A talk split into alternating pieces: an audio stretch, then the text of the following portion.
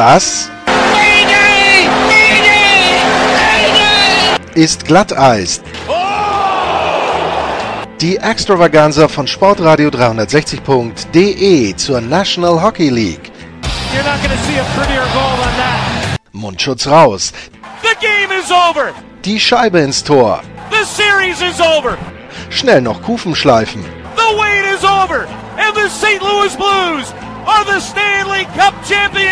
Und hier ist euer Gastgeber, Lars Marendorf. Hallo Hockeyfans und herzlich willkommen bei Glatteis, dem NHL Talk. In dieser Folge geht es um die Nashville Predators. Ich habe mich mit Thomas Willis unterhalten.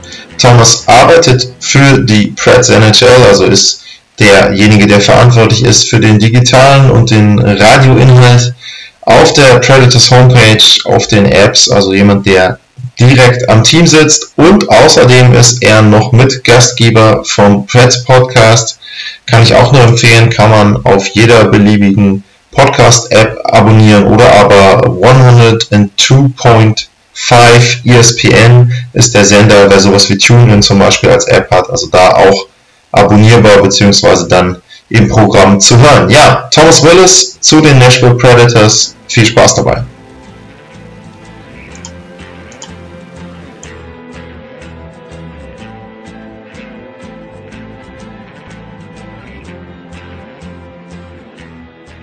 In our next episode of Glatteis previewing the upcoming NHL season, we're going to talk about the Nashville Predators. And I'm, I'm happy to have on the line from Nashville Thomas Willis. Thomas, thanks for coming onto the show. Thanks for the invite, Lars. Yeah, Thomas, um, you're part of the Preds themselves. Um, we had a couple of experts on that were covering the team for newspaper or website, and you're part of the team there or the franchise, um, so to speak. So um, you're responsible for the digital and radio content. You're the co-host of the Preds podcast, uh, which I can highly recommend to listen to a couple of your guys' episodes there. Uh, a lot of interesting stuff for anybody who wants to to be, get even more information about the Preds there. Um, so could you just sum up what you do for the Predators and um, how your job covering the team looks like? So this is my sixth season with the Preds, and the year before that, I actually was a media member covering for another blog. So that kind of got my toe in the water of what it would be like to cover an NHL team, and then um, I did a good enough job. The Preds invited me to join them. So like like you were talking about, I'm responsible for all of our digital content. So that's of course website and app primarily, and that's anything from practice reports to game recaps to photo galleries and helping with some video. Um, and like you said, co-hosting Pred's official podcast along with Brooks Bratten, who's our main writer on NashPros.com, um, from kind of a beat reporter perspective. Um, he and I combined to do that.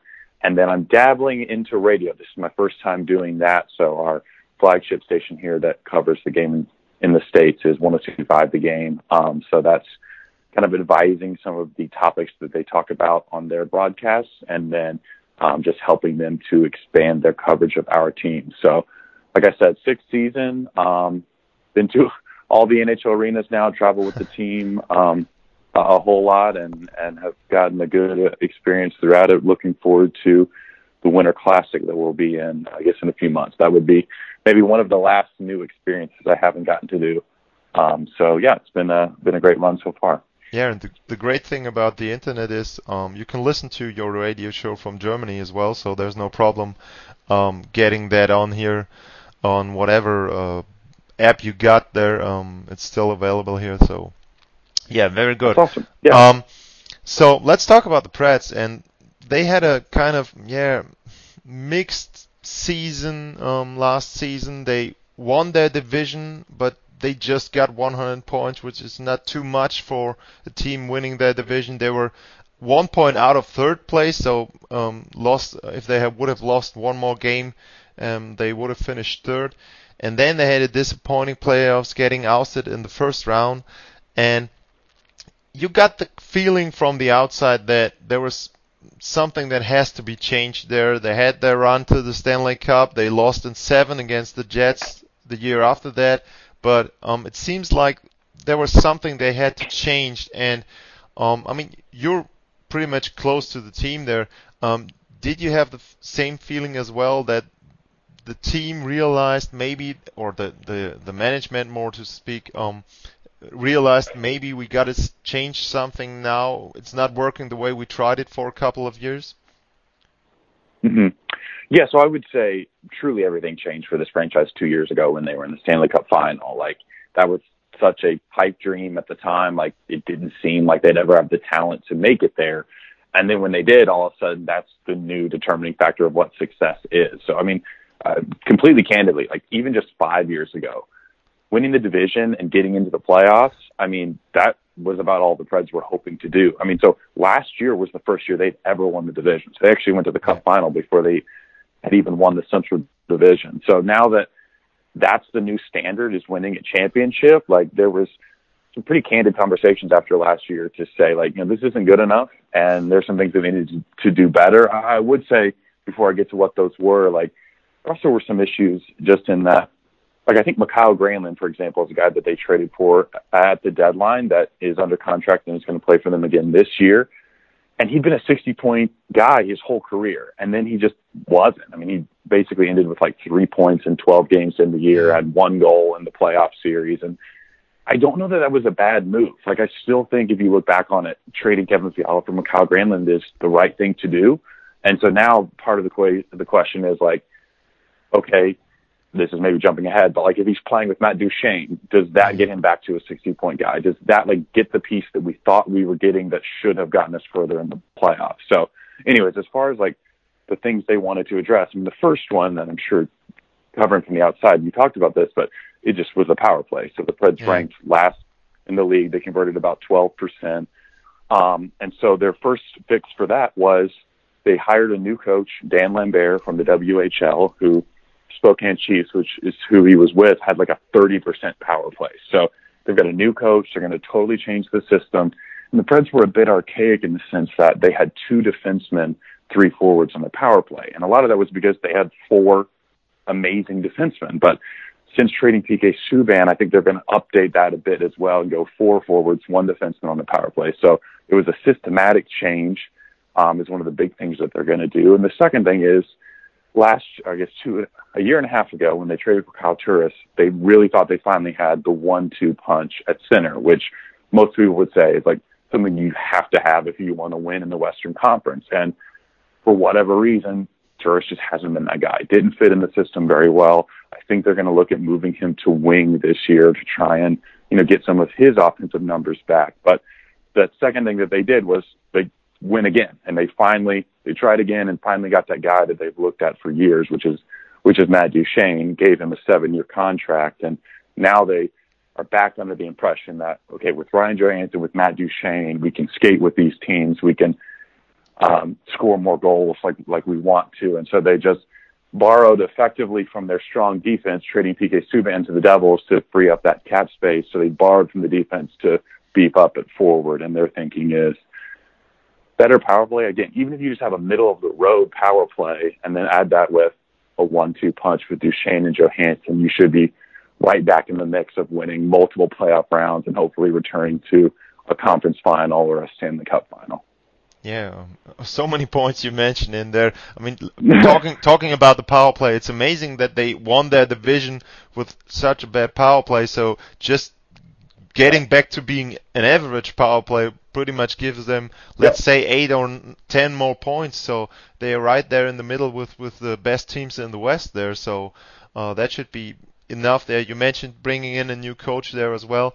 Um, one thing I'm curious about um, is the the PK Subban trade. I mean, I love that guy from. I've never met him. I'm hopefully i will be in New York and see a Devils game. They're covering them, so I hope I can talk to him a little bit there. But um, just looking from the outside, all the social media stuff he does, all the things you read about him, he seems to be such a great guy. And the thing that I just wondered about is, um, it's a shame that he got traded twice so far because you you would think that mm-hmm. he's a guy um, a team would like to keep, but um, pretty much from what I've heard and read, it was basically just for cap reasons that they traded him, and the second thing you just mentioned, they were such, or they are still such a deep team on the defensive mm-hmm. end with a couple of defensive prospects there as well, um, that they had the benefit of those great defensemen there left left there um, when he was traded that they were able to afford that move. What the, was there anything else? Chemistry issues? I can't imagine any chemistry issues with him. So was that just cap and the riches of having a lot of good defensemen there? Yeah, I mean mainly those last two things. So David Poile, the GM, said that he would not have been able even to make the trade if it hadn't been of the progression of Dante Fabbro. Yeah. And so he's likely to be the only rookie to make the team this year. He came in last season at the very end of the year, right from college, ended up playing four regular season games and then all six in the playoffs. And this kid is, I mean, he's really special. He's only early in his 20s, but he's got, you know, a veteran presence and that kind of patience. And my expectation would be he goes ahead and slots right into the top four. So I bet he's alongside Mattias Ekholm on that second pairing. And I think they have they've been watching him for years. He was our first round pick in 2016, I, I believe, and so they've been waiting for all these years for him to get to this. And now that they finally have him, I think they truly think that he really is the real deal. He really is what they um, you know, thought that he could be. So yes, yeah, so that answers part of your question is that yes, they had the luxury of kind of plugging and replacing PK Subban with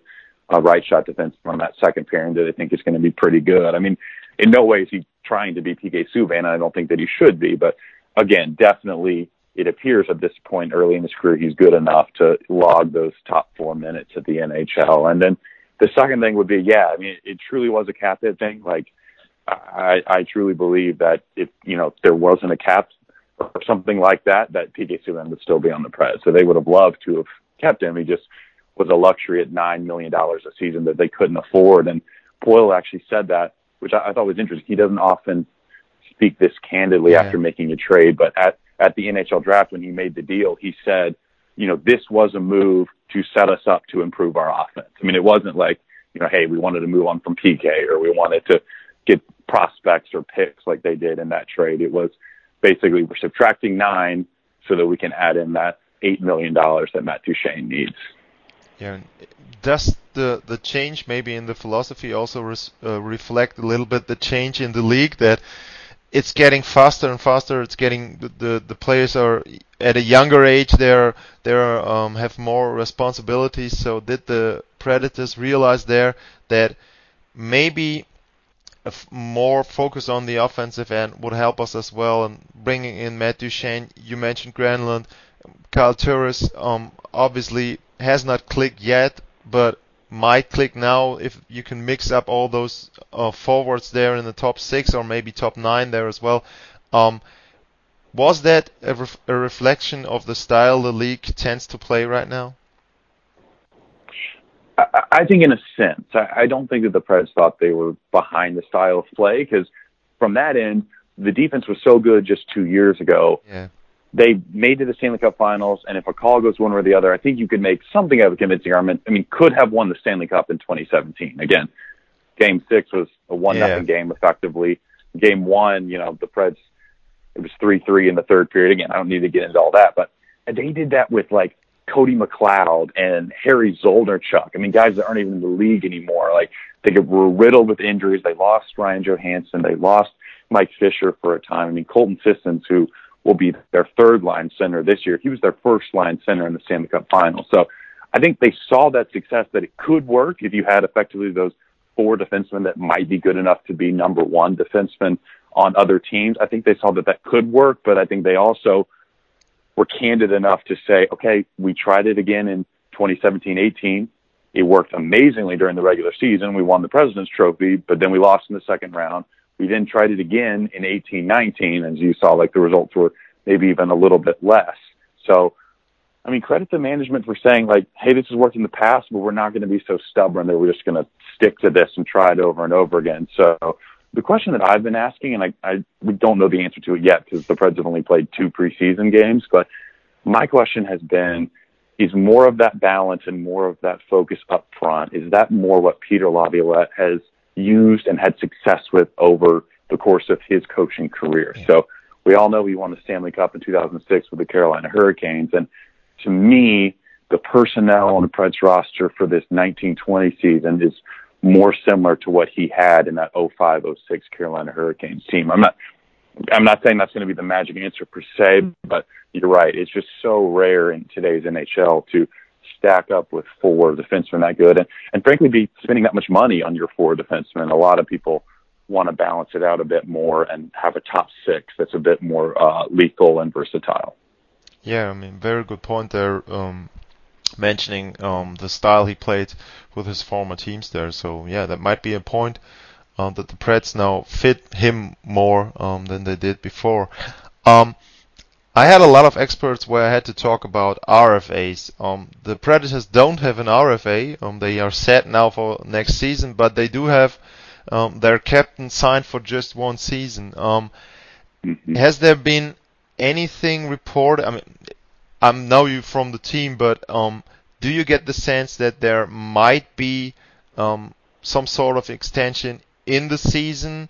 Um, will have they said that they're gonna wait out the season? Um, Roman Josi will then talk after the season with the team, um, because I mean you could look from the outside in. Um, they got Matt Duchene from Columbus, and Columbus had so many players leaving now um, that were UFAs. Mm-hmm. Um, so, um, is there any fear um, inside the Preds organization that they might lose uh, Roman Josi, or are they confident that he would stay and you're going to play out the season? So just, I guess five, five, six days ago, the Preds opened training camp, and that, of course, was one of the questions that yeah. Was asked was, you know, why didn't you have a deal signed yet? Like, is that coming? Is that imminent? Like, what should we expect? And uh, he answered that pretty honestly. And then Preds GM David Poile has done the same in the last week. And they both said that the mutual interest there, the desire to stay, the I'll go and say like the eight year deal that we all kind of know is coming, like it's going to happen. And, and I would believe both of them just in the sense that there seems to be no rumor or no inkling that Josi has a desire to play for another team. So I would honestly, if I were a betting man, I would say he he signs a deal this season. I, I don't think they wait till after the year. I think it's just taken a little bit of time, just because I think you've seen the market set in different ways. I guess I mean it was Chabot with the Senators who signed, um, you know, recently, and he gets eight million dollars. So you're thinking to yourself, okay, is the number back to ten million dollars a season for Josi? And I just think they're trying to find that exact comparable. And um, again, I, I think both sides are pretty confident and have said that that they are pretty close and they think the deal's coming. And, and I would say, I guess there's one more instance. We're a few weeks past it, but um, about this time a year ago in August, they did go ahead and sign Ryan Ellis to an eight-year deal, a, a full season out before his deal expired. So Poile has experience doing that with some of his top defensemen, and he said, I mean, for months now that Josi is the priority. So. Uh, to, to be frank, I, I feel like, I mean, especially for these first couple months in the season, you're not usually making big trades or doing other changes like that. It, it would seem to be like that's going to be the first thing on his list. And now, I it, again, if I had to bet, I, I would think the deal comes and probably comes pretty soon. Okay, yeah, and that would be great because, um, as I've said to other experts as well, it was kind of a strange summer with so many people um, not signed there. I mean, he could choose where he wants mm-hmm. to play, but those RFA situations are. Uh, yeah, I don't think it's good for the league to have so many young players not signed. I mean, a couple of them signed now. There are still some left, but um, yeah, I think it should be more towards that they are signed um, before the season. But anyway, I mean, you mentioned um, a lot of points there, and to me it sounds like when you should um, look out for the season and make a preview for the upcoming season, it looks like the Predators will be improved and they will fight for the division there. Um, if you should name or po- point to a number there, how many points do you think they will finish around? Um, and do you think that, um, I mean, when, when I look at the division, the Jets were, to me, the last two years, they seemed like they were the biggest rival there. I mean, they won uh, a, series there, but they were bad last season as well at the beginning of the playoffs. So, and they um, they seem to have lost a step there a little bit. I mentioned um, to another guest that Dustin Byfuglien's decision is still up in the air. So if he retires, I think that's a big loss for them. Um, Colorado improved there as well. Uh, Dallas has improved. So, where do you think they'll finish in their division, and what can they do in the playoffs? I know it's early. No, sure, sure, sure. Yeah. Well, so for starters, I would say maybe biased, but I think the Central Division is the toughest division Yeah. in hockey. And the reason I say that is I would certainly think that like last year, you're going to see five teams from the Central make the playoffs in the West. So I think they take both wild cards. And as soon as you're talking about that, I think you look at these different teams and I mean, again, like you were just saying way earlier in this interview, like the Blues didn't win the division last year. And yet it was pretty clear they were hot at the right time. They were playing well. It didn't matter that they were the third seed. I mean, they go all the way, of course, and win the Stanley Cup. And I think there's kind of a sense like that from Nashville too. Like, I honestly like, I would be surprised if they do, if they improve as a team and yet still finish second, third, maybe even fourth in the division. I mean, I definitely think this is a playoff team, but I think what makes this division particularly tough is I could easily make a case for any of those five teams to then go on and win the Stanley Cup, right? Like it's one thing just to have a division so good where you're sending teams to the playoffs, but like you mentioned, I mean, Dallas is great last year, beats the Preds, goes to game seven with the eventual cup winners and the Blues. And then they add Joe Pavelski and then they add Corey Perry. So they seem to be better, at least on paper. And then the Colorado Avalanche are kind of the darlings of the Western Conference right now with how good their team is, how young it is. They've got Cale Makar. They've got the fourth overall pick from last year on their blue line. So if I had to point to a weakness there, I think maybe a little bit inexperienced in the blue line. But again, they were a game away from the Western Conference final last year. So I think they're back in the conversation more than they ever have been. And yeah, I think you got to put Nashville right there. And then, of course, the come champions, the Blues are that fourth team. And, and, and so the only team in this division that I feel like isn't a playoff team is the Minnesota Wild. And then we'll see. I think the Chicago Blackhawks and the Winnipeg Jets, I think either of them could be that fifth team to make it. And I think these, unfortunately for them, these seven teams are just going to beat each other up all year long. And we'll just see. I think it, I think it absolutely is possible that the Stanley Cup goes back to the Central Division again this year. Um, and so again, yeah, like I think the Preds could be an improved team. I think there's a good chance that they will be. And I still think they're going to get about the same number of points. I think it's about a hundred or so points. And I, and again, I, I could easily see them finishing anywhere from first to fifth in the division and probably feeling okay about that, right? Like if you're playing well at the right time, or if you like your first round matchup and that's going to get you jump started in the playoffs, like you may not care per se that, you know, you didn't finish first again. So yeah, I, I think it's going to be a very interesting year. And, and I think as we all, you and I both know as analysts and, you know, NHL experts, it's that there's always going to be that team that you never see coming. There's always going to be, you know, that situation that just doesn't play out like you think that it's going to at all. I mean, you know, all of a sudden, like the Arizona Coyotes, for example, like it's been years since they made the playoffs. It kind of seems like could they come out of nowhere and do that? And you just you just have no idea. So, yeah, I think there's it's definitely possible that the Preds get done at the end of this year and you know, maybe they have fewer points or they don't feel as great about certain things, but they could be improved in enough areas that get out of your division in the playoffs. And yeah, you could absolutely beat the Pacific in the conference final and then go from there. Yeah, I mean, if last season's playoff proved anything, that that um, there's no Yeah. team real. that that has a higher seed that is the favorite in the playoffs. I mean, just as Tampa Bay, um, they would trade their 128 points for a couple playoff wins there as well. So, um, yeah, it's just it was crazy, and it might be crazy again next spring. So, um, yeah, looking forward to it. Uh, Thomas, thanks for all the information. Um, Nashville, I've seen them live. I, didn't talk to you back then. I saw them two years ago playing in Anaheim and, and Los Angeles. Um, but I didn't do a lot of podcasts back then. But um, yeah, maybe the Predators are on my list to watch a home game um, in Nashville. That's definitely something I want to have there. So maybe it works out someday. Um, thanks for your time.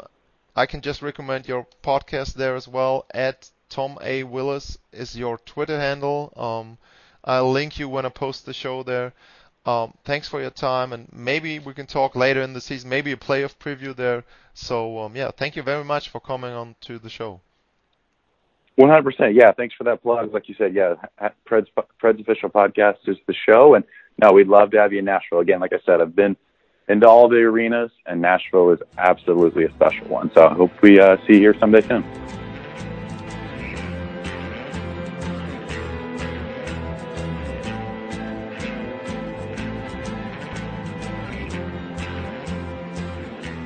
An dieser Stelle nochmal ganz kurz die Hinweise auf die Möglichkeiten, uns zu unterstützen. Erstens, add Lars-Mar bei Twitter. Zweitens, ratet uns bei euren Podcast-Plattformen, wo ihr uns hört, wo ihr uns abonnieren könnt. Und drittens, patreon.com-glatteis. Dort könnt ihr uns auch finanziell ein bisschen unter die Arme greifen. Vielen Dank. Ciao. Das war Glatteis, die Extravaganza von Sportradio 360.de zur National Hockey League. Folgt uns auf Twitter, liked uns auf Facebook, abonniert uns auf iTunes. For the first time in their history, the St. Louis Blues are the Stanley Cup champions.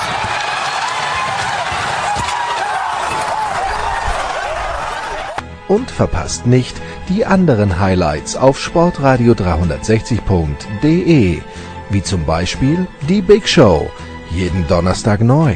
Good morning, good afternoon and good night Boston!